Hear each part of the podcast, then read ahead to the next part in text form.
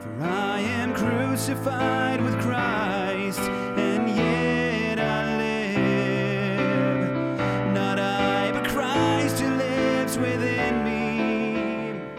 We can all be radiant and joyful and peaceful.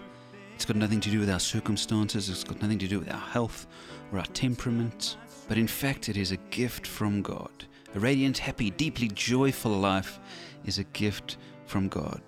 We're looking at William Sangster's book, The Secret of Radiant Life, and he says this on one of the pages. Incredible though it seems to irreligious people, the great God of the universe will come by invitation and live in any person's life. Yes, live in their heart, take up residence in their heart, so that in a sense, that person will die to themselves and God alone will live in them. That's the secret to a radiant life. God dwelling in you, Christ living in you, or the Spirit living in you. It all means the same thing.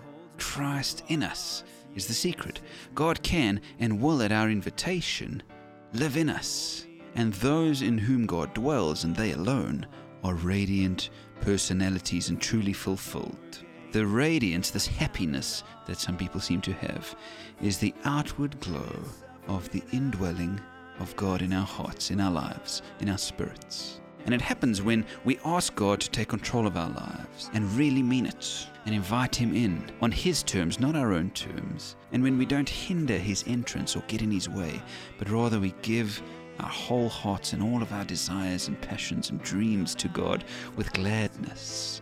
There is no joy or no peace or no radiance without Christ in us. Sangster says it this way He says, However distasteful some people may find it, there is no way to the mastery of life and to a radiant personality which leaves out God. There's no way to have radiance, to have peace and joy without God.